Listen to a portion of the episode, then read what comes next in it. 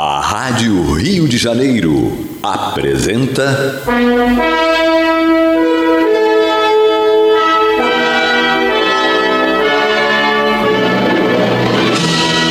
Caminho do Senhor. De estudos sobre a Bíblia Sagrada com revelações inéditas a respeito de muitos ensinamentos do Cristo de Deus, ainda não perfeitamente divulgados nem compreendidos. Um programa dedicado a todos os que amam o Senhor Jesus. Criação de Acácio Fernandes Moreira e Gastão Veríssimo Brandão.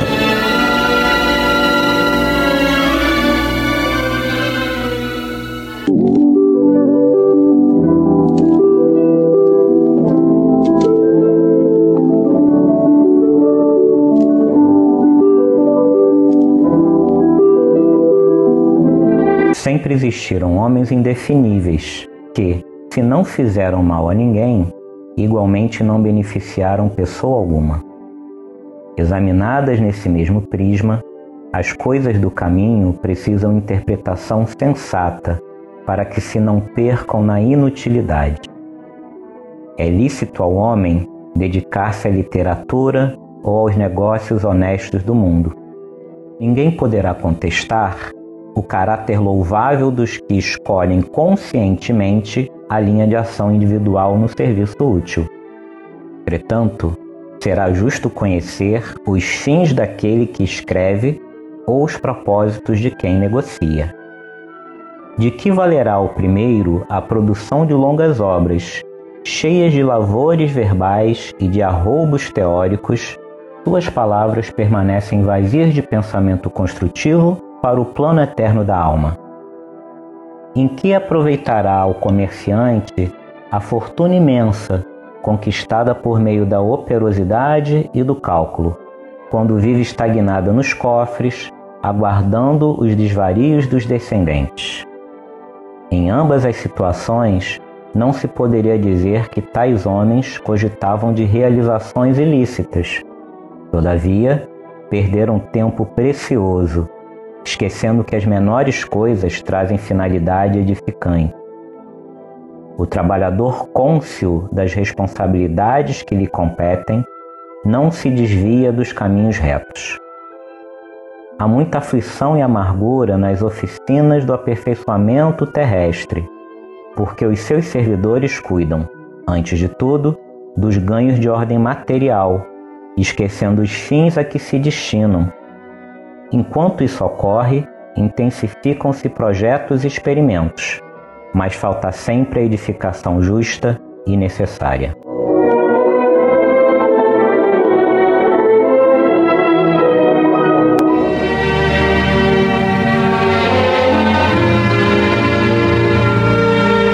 Meus amigos, meus irmãos, que a paz de Deus esteja em nossos lares e em nossos corações. Está entrando no ar pelas ondas amigas da nossa Rádio Rio de Janeiro, a emissora da fraternidade, o programa Caminho do Senhor. E que nós desejamos, meus amigos, meus irmãos, que este programa de hoje possa trazer paz, ao coração de vocês, aos lares de vocês. É, tá tão difícil, a gente sempre fala aqui tá tão difícil, né? É, encontrarmos paz, termos dias de paz. Mas a paz, nós já sabemos, é uma conquista interior, é uma conquista individual de cada um de nós. Então, nós temos aqui a Rádio Rio de Janeiro, que fica 24 horas no ar, é colaborando conosco para a nossa evolução, com mensagens, com lições, com esclarecimentos, com músicas, tudo coisas que qualquer um de nós pode ouvir, até uma criancinha ou um vovozinho de 100 anos, porque são coisas que que nos auxiliam, que nos edificam. O caminho do Senhor, graças a Deus, faz parte da grade de, de programação da Rádio Rio de Janeiro. Então, às quartas-feiras estamos aqui neste horário das 22 às 23 horas com o programa Caminho do Senhor, como estamos também às terças-feiras com o programa Caminho do Senhor, realizando o culto cristão do Evangelho no lar com os ouvintes. E também aos domingos, das 12 às 13h30, o um programa maior, com mensagens, com música, com homenagem acima de tudo, com o Evangelho de Jesus. Porque este é o objetivo deste programa: divulgar o Evangelho de Jesus. O segredo da lição de hoje, me parece, Dona Olímpia, está na citação que Emmanuel faz de Paulo logo no início do texto. Emmanuel se refere ao 1 Coríntios, capítulo 10, versículo 23, uma frase muito simples, mas nem todas as coisas edificam. Me parece que tanto Emmanuel quanto Paulo querem chamar a nossa atenção para o fato de que nem tudo que a gente faz tem a mesma importância para a nossa evolução espiritual. E que muitos atos, muitas tarefas que muitas vezes nós escolhemos para desempenhar no nosso dia a dia, elas não edificam nada em nós. Muitas vezes são questões puramente objetivas, práticas ou materialistas, ou que visam simplesmente algum prazer mais imediato. Diria eu, inclusive, que a maior parte das nossas ações, das nossas metas e dos nossos objetivos diários acabam se encaixando nesse modelo, ou seja, são atividades, tarefas, atitudes que têm como meta final um prazer imediato, um prazer fugaz a grande questão é que muitas vezes essa atitude faz com que a gente se esqueça daquilo que realmente edifica. E nós sabemos que se reconhece a árvore pelos seus frutos. Não adianta apenas a árvore crescer, e no caso aqui dessa metáfora, árvore somos nós, se essa árvore cresce, mas se ela não produz obra alguma, fruto algum, Será que não é o momento da gente pensar quais são as nossas prioridades? E é por isso que o texto começa dizendo que existem homens indefiníveis. O que é um homem indefinível? Um homem indefinível é aquele que é ambíguo, que não tem uma meta, um objetivo que vá além das questões é, do dia a dia, do cotidiano, das questões materiais. E Emmanuel chega a dizer que esses homens indefiníveis que não fizeram mal a ninguém, igualmente não beneficiaram pessoa alguma. Olha que coisa interessante. Será que é, boa parte dos seres encarnados na Terra não estão exatamente nesse modelo de pensamento? Que não são pessoas maléficas, digamos assim, mas ainda também não conseguem exercitar a caridade, a bondade, a paciência de uma forma mais imanente, né, como algo já construído dentro de si. A gente costuma até brincar aqui no, no caminho do Senhor, eu, João, Dona Olímpia e outros apresentadores, muitas vezes nós espíritas vemos o espiritismo, vemos o centro espírita como se fosse uma clínica médica, um consultório médico. Tipo, temos um problema específico, Vamos lá, marcamos uma consulta. No caso, a consulta aí é a sessão pública, é a palestra. Tomamos o passe, que é o remédio, e depois a gente acaba desaparecendo ou até frequentamos, mas não com aquela assiduidade, não com aquela disposição, não com a motivação de aprender. O perigo desse tipo de atitude é exatamente a estagnação. A gente fica meio que num limbo.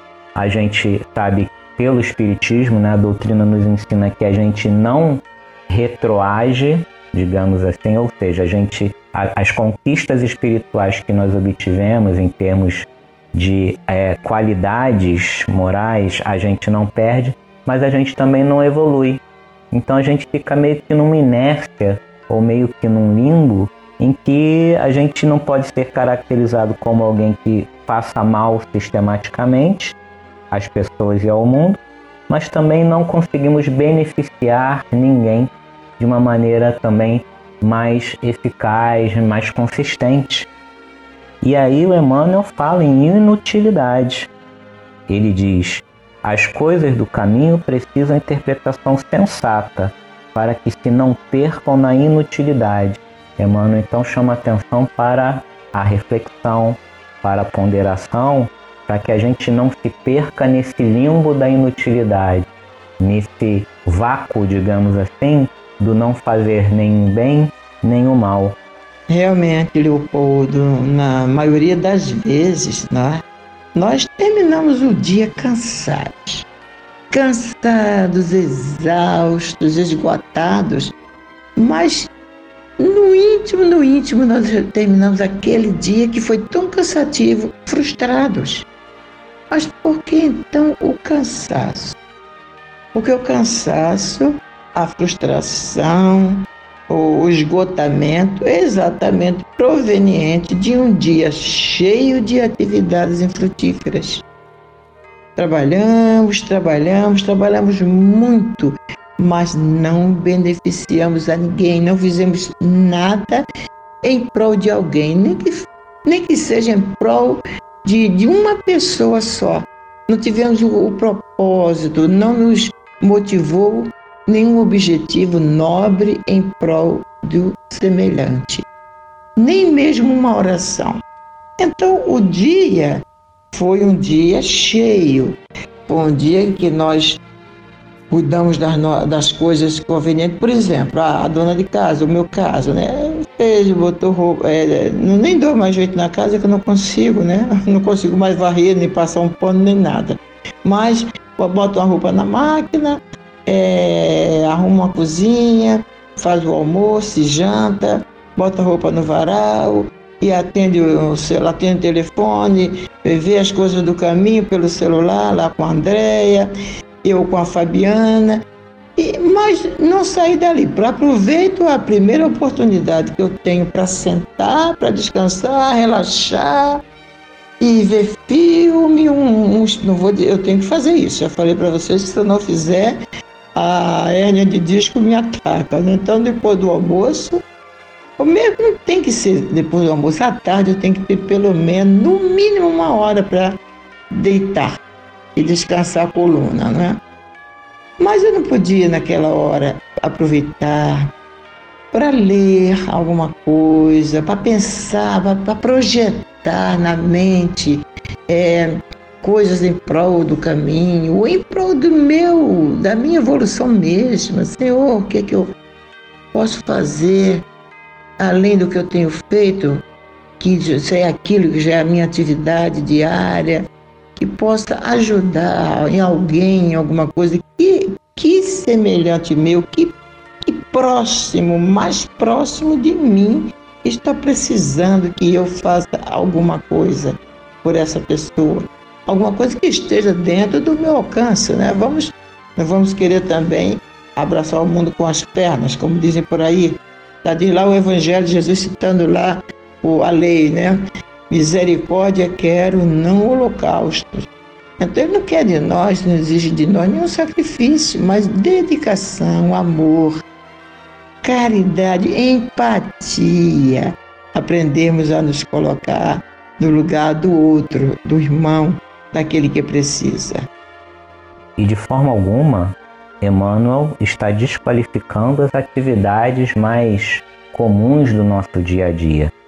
O que ele está chamando a atenção é que é importante que a gente perceba qual é a finalidade mais profunda das nossas ações.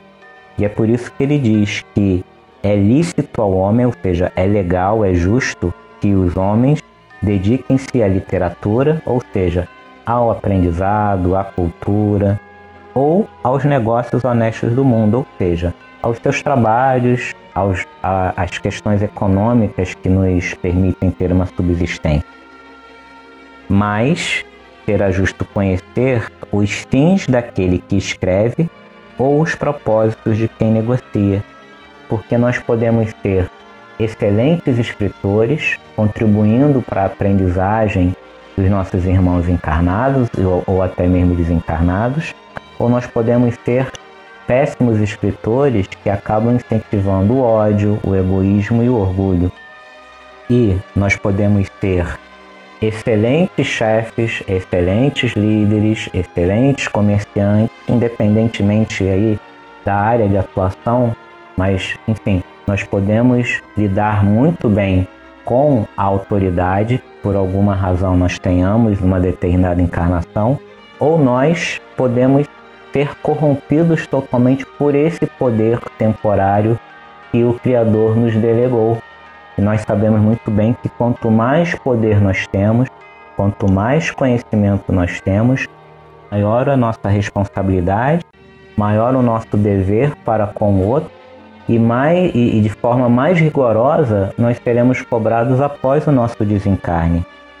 Por isso que Emmanuel diz também de que valerá o primeiro, ou seja, aquele que se interessa pela escrita, pelo conhecimento, pela literatura, pela educação, a produção de longas obras, cheia de lavores verbais e de arroubos teóricos, que as suas palavras permanecem vazias de pensamento construtivo para o plano eterno da alma.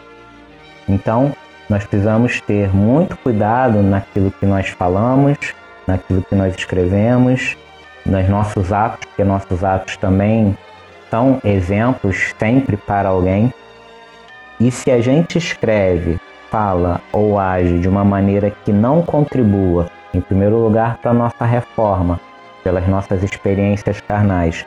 E também, se esse conhecimento não serve para o aprendizado de alguém, alguma coisa está errada. E Emmanuel continua dizendo, falando do, de quem está lidando com negócios, com comércio, com autoridade, que muitas vezes os trabalhos que temos nos delegam, e ele diz: em que aproveitará o comerciante a fortuna imensa conquistada pelo seu trabalho, pelo seu cálculo, pelo seu planejamento, se essa riqueza vive estagnada nos cofres, ou seja, nos investimentos guardados para um provável herdeiro que talvez o utilize de maneira tão inútil quanto o seu pai, quanto a sua mãe. Nessas duas situações, não se poderia dizer que tais homens pensavam em ter realizações ilícitas, ou seja, em nenhum desses dois casos, seja do educador, do interessado pela cultura, pelo interessado pela literatura, seja pelo comerciante, o negociador, o líder de uma determinada empresa. Nenhum dos dois fez nada exatamente de errado, de maléfico. Todavia, ambos perderam tempo precioso porque a responsabilidade é um instrumento, é um recurso, é uma potencialidade que há em nós e que Deus nos delega, seja o conhecimento, seja o dinheiro, seja a família que a gente mora, e que nós devemos utilizar bem esses recursos para que a gente não fique simplesmente numa inércia, num vácuo, e para que a gente tenha algo a mostrar quando a gente não estiver mais nesse mundo de provas e expiações, talvez se preparando para um novo encarne e que a gente possa levar algo que nós aprendemos e algo que nós conquistamos na atual encarnação para as nossas futuras experiências. Pois é, Leopoldo Emanuel encerra essa página com esse trecho, quando ele diz aqui, e se, é, encerrou com chave de ouro, né? Ele diz o seguinte: Há muita aflição e amargura nas oficinas do aperfeiçoamento terrestre, porque os seus servidores cuidam, antes de tudo, dos ganhos de ordem material, esquecendo os fins a que se destinam. Enquanto isso ocorre, intensificam-se projetos e experimentos, mas falta sempre a edificação justa e necessária. Então, enquanto nós não aprendermos que aquele trabalho que nós executamos aqui, por mais simples que ele seja, por mais humilde que seja a nossa tarefa, a, tarefa que nos foi destinada, ela tem um destino, ela tem um significado nas leis divinas. E aqui eu lembrei de uma parte da, do livro Paulo Estevão, né?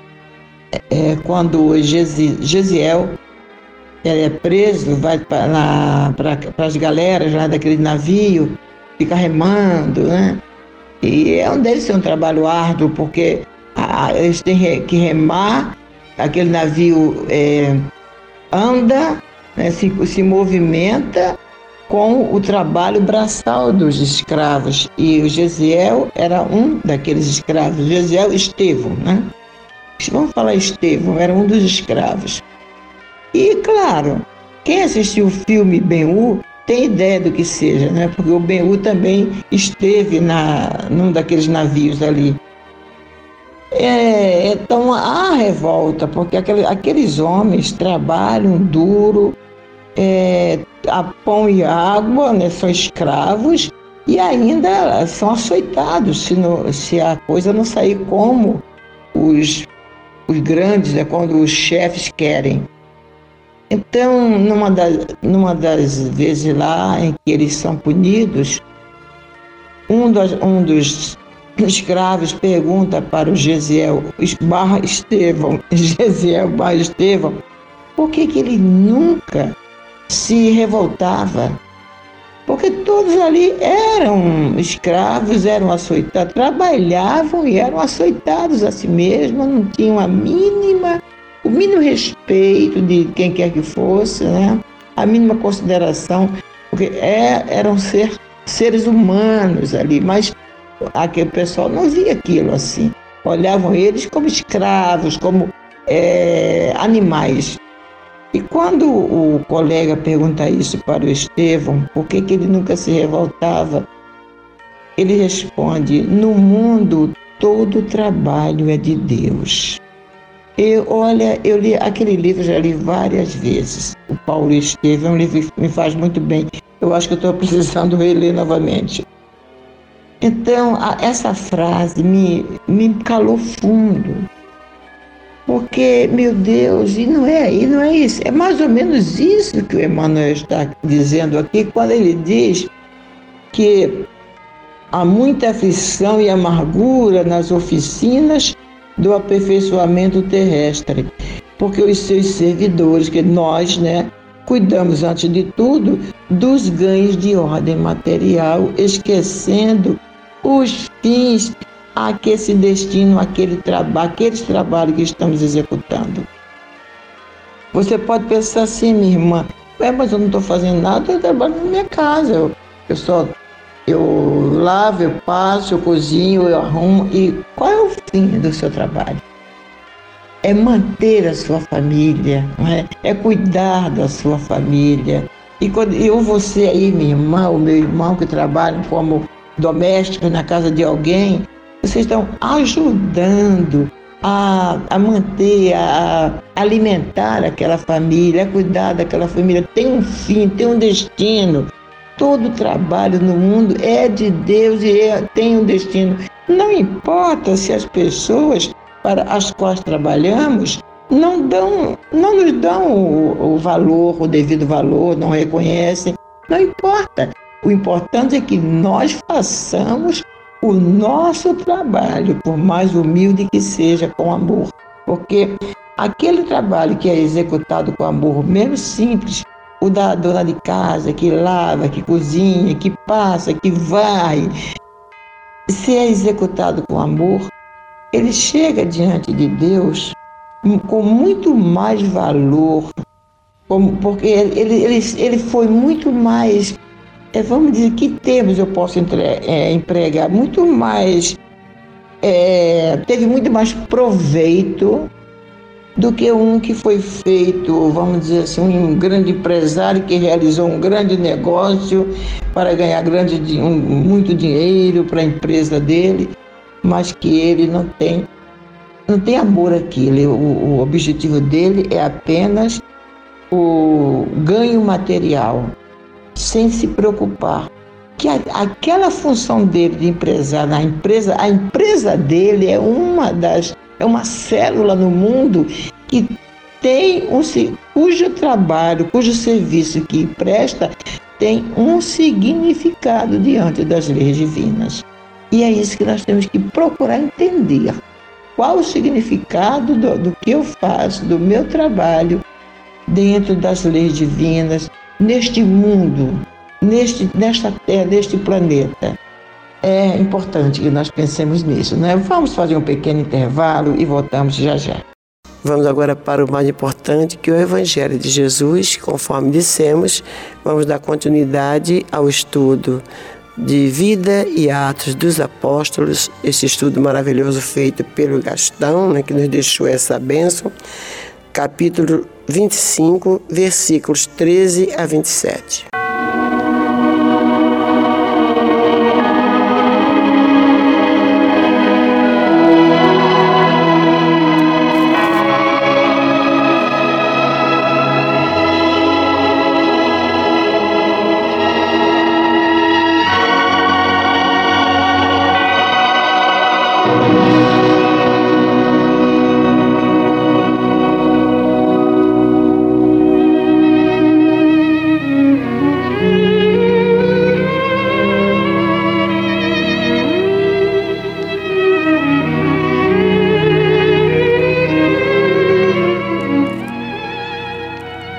Passados alguns dias, o rei Agripa e Berenice chegaram a Cesareia a fim de saudar o governador Festo.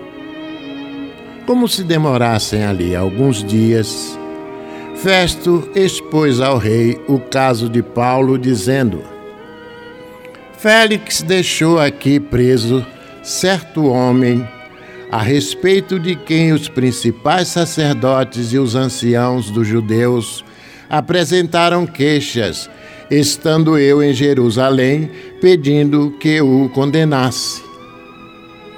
A eles respondi que não é costume dos romanos condenar quem quer que seja sem que o acusado tenha presentes os seus acusadores e possa defender-se da acusação. De sorte que, chegando eles aqui, juntos, sem nenhuma demora, no dia seguinte, assentando-me no tribunal, determinei fosse trazido o homem. E levantando-se os acusadores, nenhum delito referiram dos crimes que eu suspeitava traziam contra ele algumas questões referentes à sua própria religião e, particularmente, a certo morto chamado Jesus, a quem Paulo afirmava estar vivo. Estando eu perplexo quanto ao modo de investigar estas coisas, perguntei-lhe se queria ir a Jerusalém para ser ali julgado a respeito destas coisas. Mas havendo Paulo apelado para que ficasse em custódia para o julgamento de César, ordenei que o acusado continuasse detido até que eu o enviasse a César. Então Agripa disse a Festo: Eu também gostaria de ouvir este homem. Amanhã, respondeu ele, o ouvirás. De fato, no dia seguinte, vindo Agripa e Berenice com grande pompa, tendo eles entrado na audiência juntamente com os oficiais superiores e homens eminentes da cidade, Paulo foi trazido por ordem de Festo. Então disse Festo: Rei Agripa, e todos vós que estás presentes conosco, vedes este homem, por causa de quem toda a multidão dos judeus recorreu a mim, tanto em Jerusalém como aqui, clamando que não convinha que ele vivesse mais? Porém, eu achei que ele nada praticara passível de morte. Entretanto, Tendo ele apelado para o imperador, resolvi mandá-lo.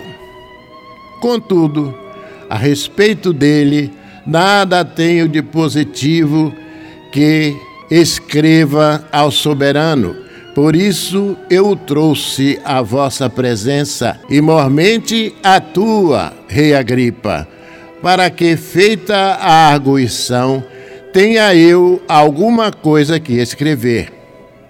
Porque não me parece razoável remeter um preso sem mencionar, ao mesmo tempo, as acusações que militam contra ele.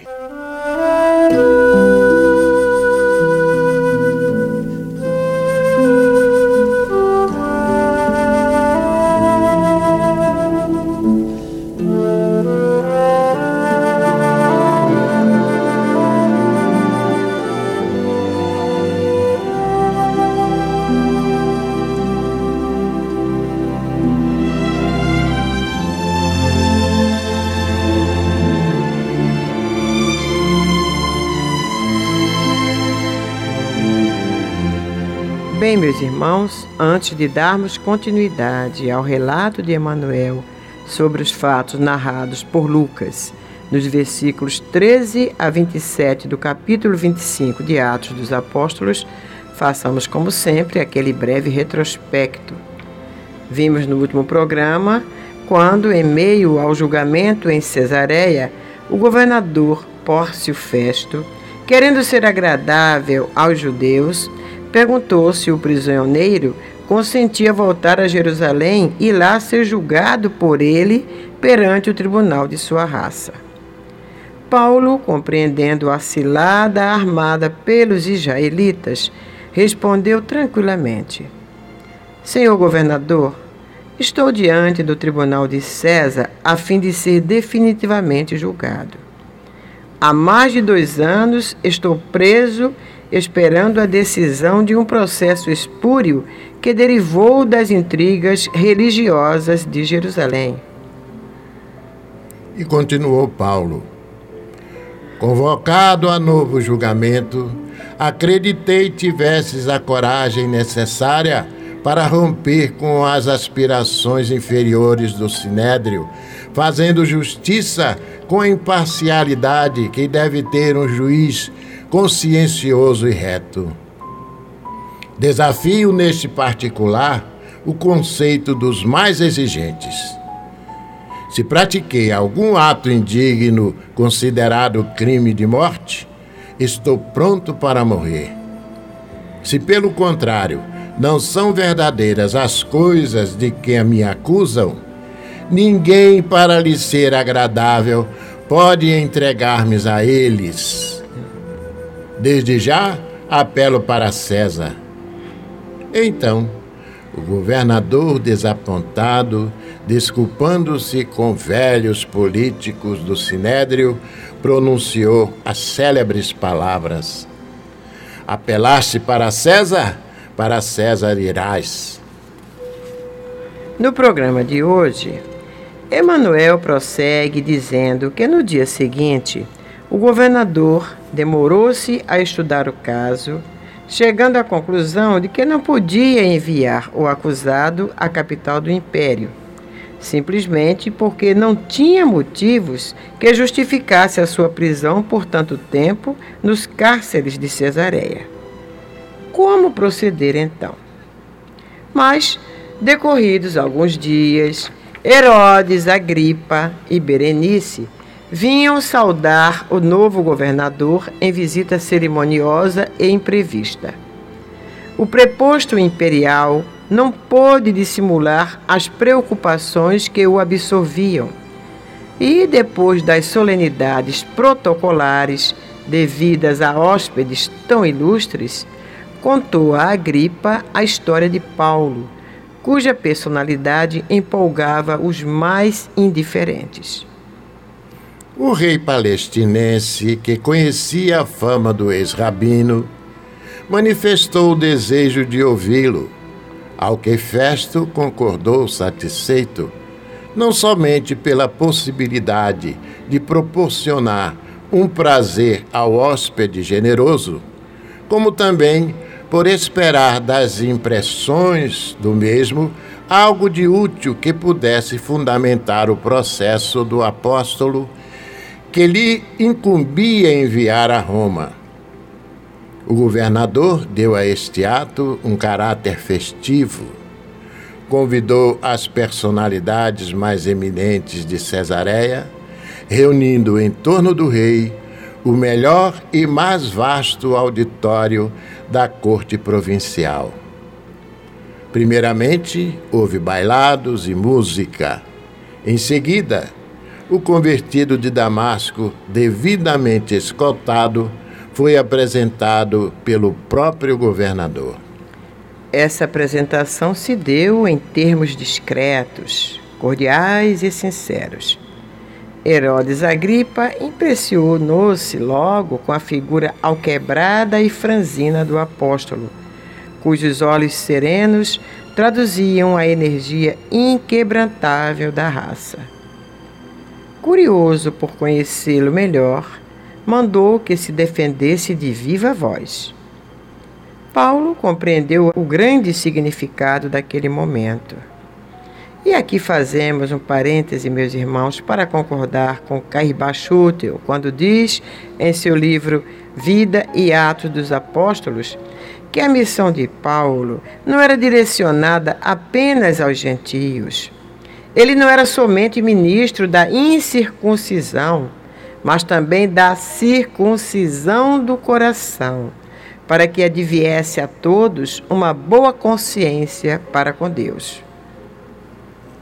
Paulo era ministro do Cristo, o vaso escolhido para levar a boa nova a todos, inclusive aos centuriões, tribunos, sacerdotes, escribas, fariseus, governadores e reis e até aos imperadores.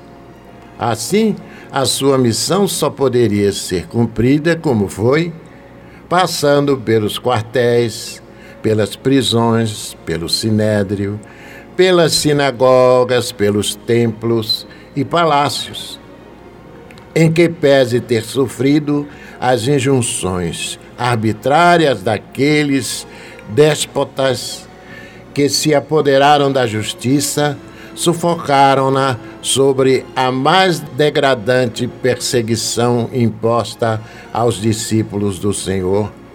Paulo passou por entre as sombras de homens que perseguiam para pregar a nova doutrina de redenção que o Cristo trouxera para libertar os homens do pecado e da morte e lhes garantir a vida eterna com o valoroso testemunho da ressurreição dos mortos.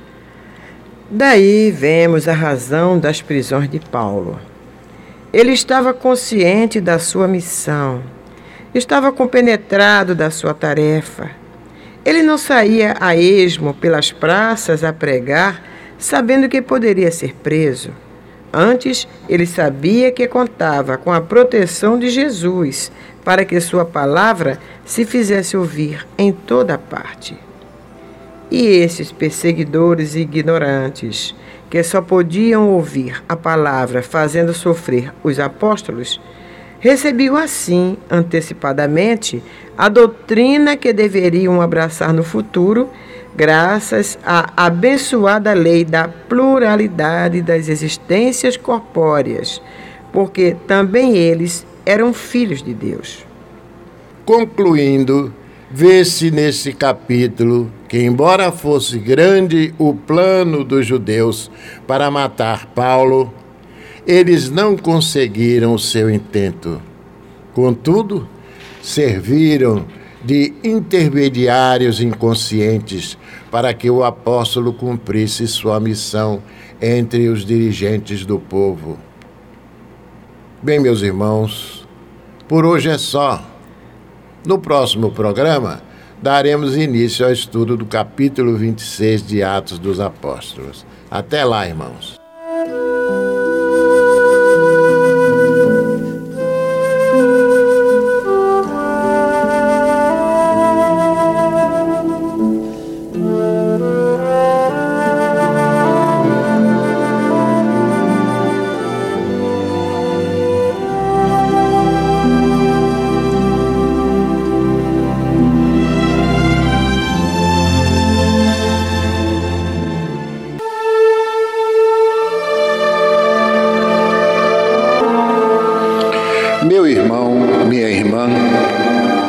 Se o seu coração está angustiado e lhe falta ânimo para enfrentar os obstáculos da vida diária, se você sente-se só e compreendido pelos que lhe rodeiam, se alguma dor física ou moral está atormentando-lhe, tirando-lhe as horas de sono, enfim, se você está sofrendo, lembre-se, você não está só.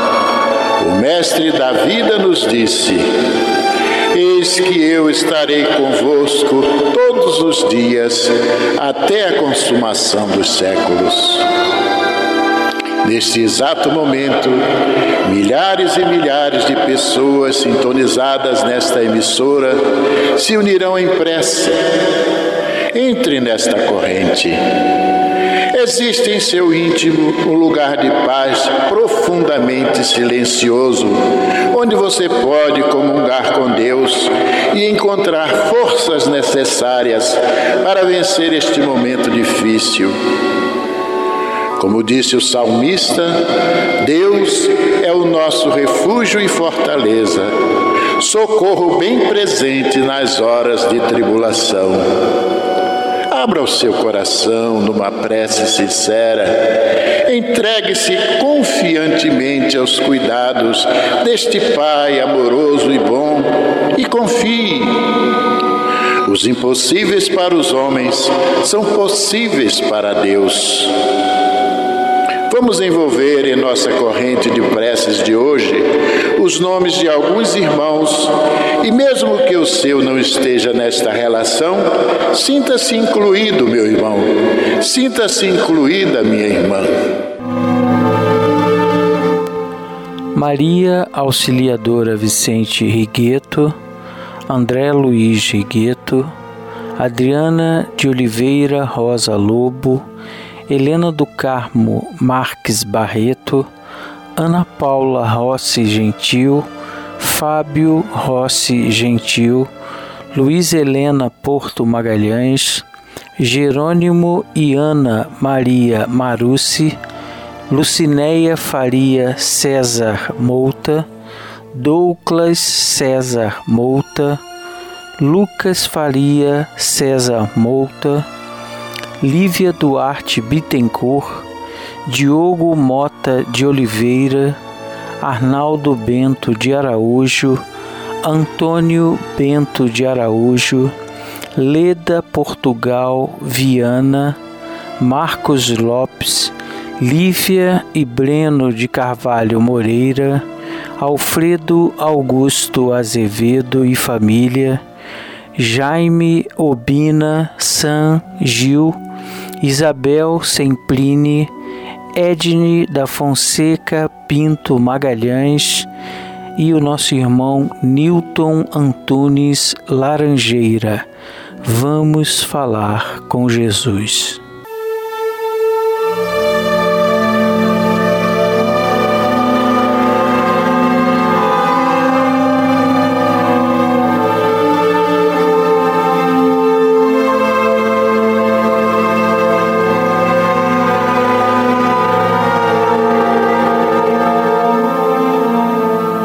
Jesus, Senhor.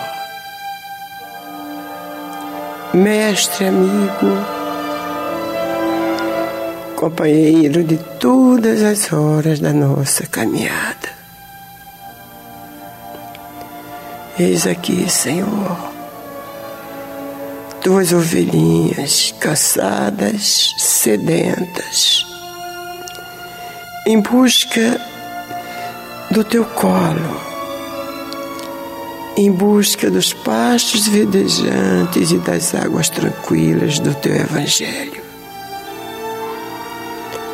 Só tu, Mestre, que sondas mentes e conheces corações, sabes o que vai do íntimo de cada um de nós.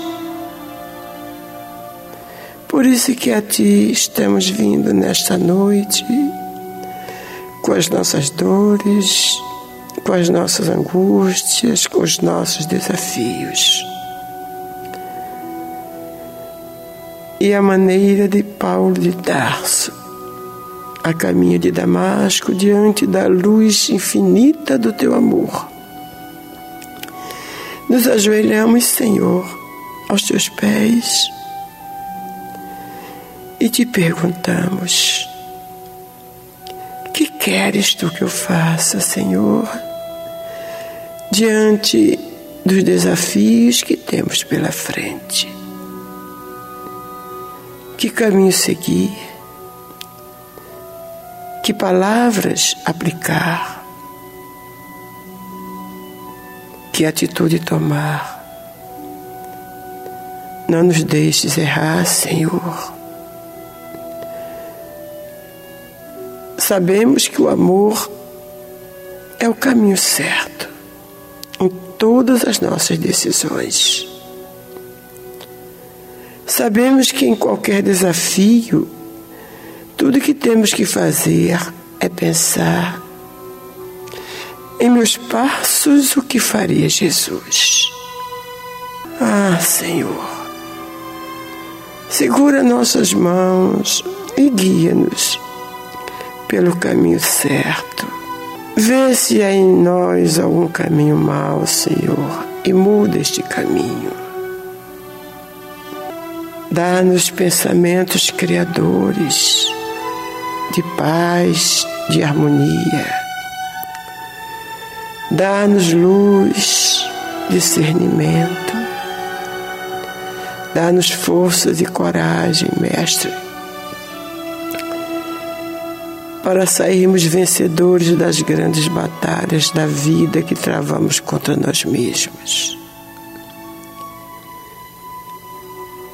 e que a tua paz desça sobre todos os lares sintonizados nesta corrente de preces, mas também sobre aqueles que não conhecem a Ti, nem conhecem ao Pai. Para todos, Senhor Jesus, a tua misericórdia, a tua paz. Deita ao nosso lado, em nosso leito, acalenta-nos e canta para nós mais uma vez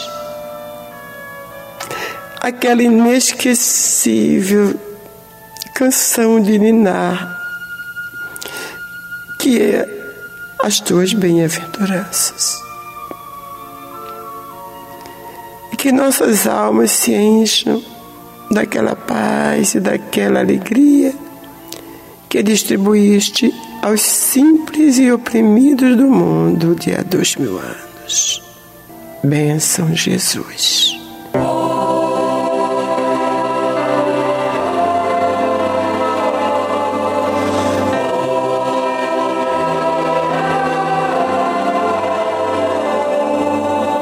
Finda-se este já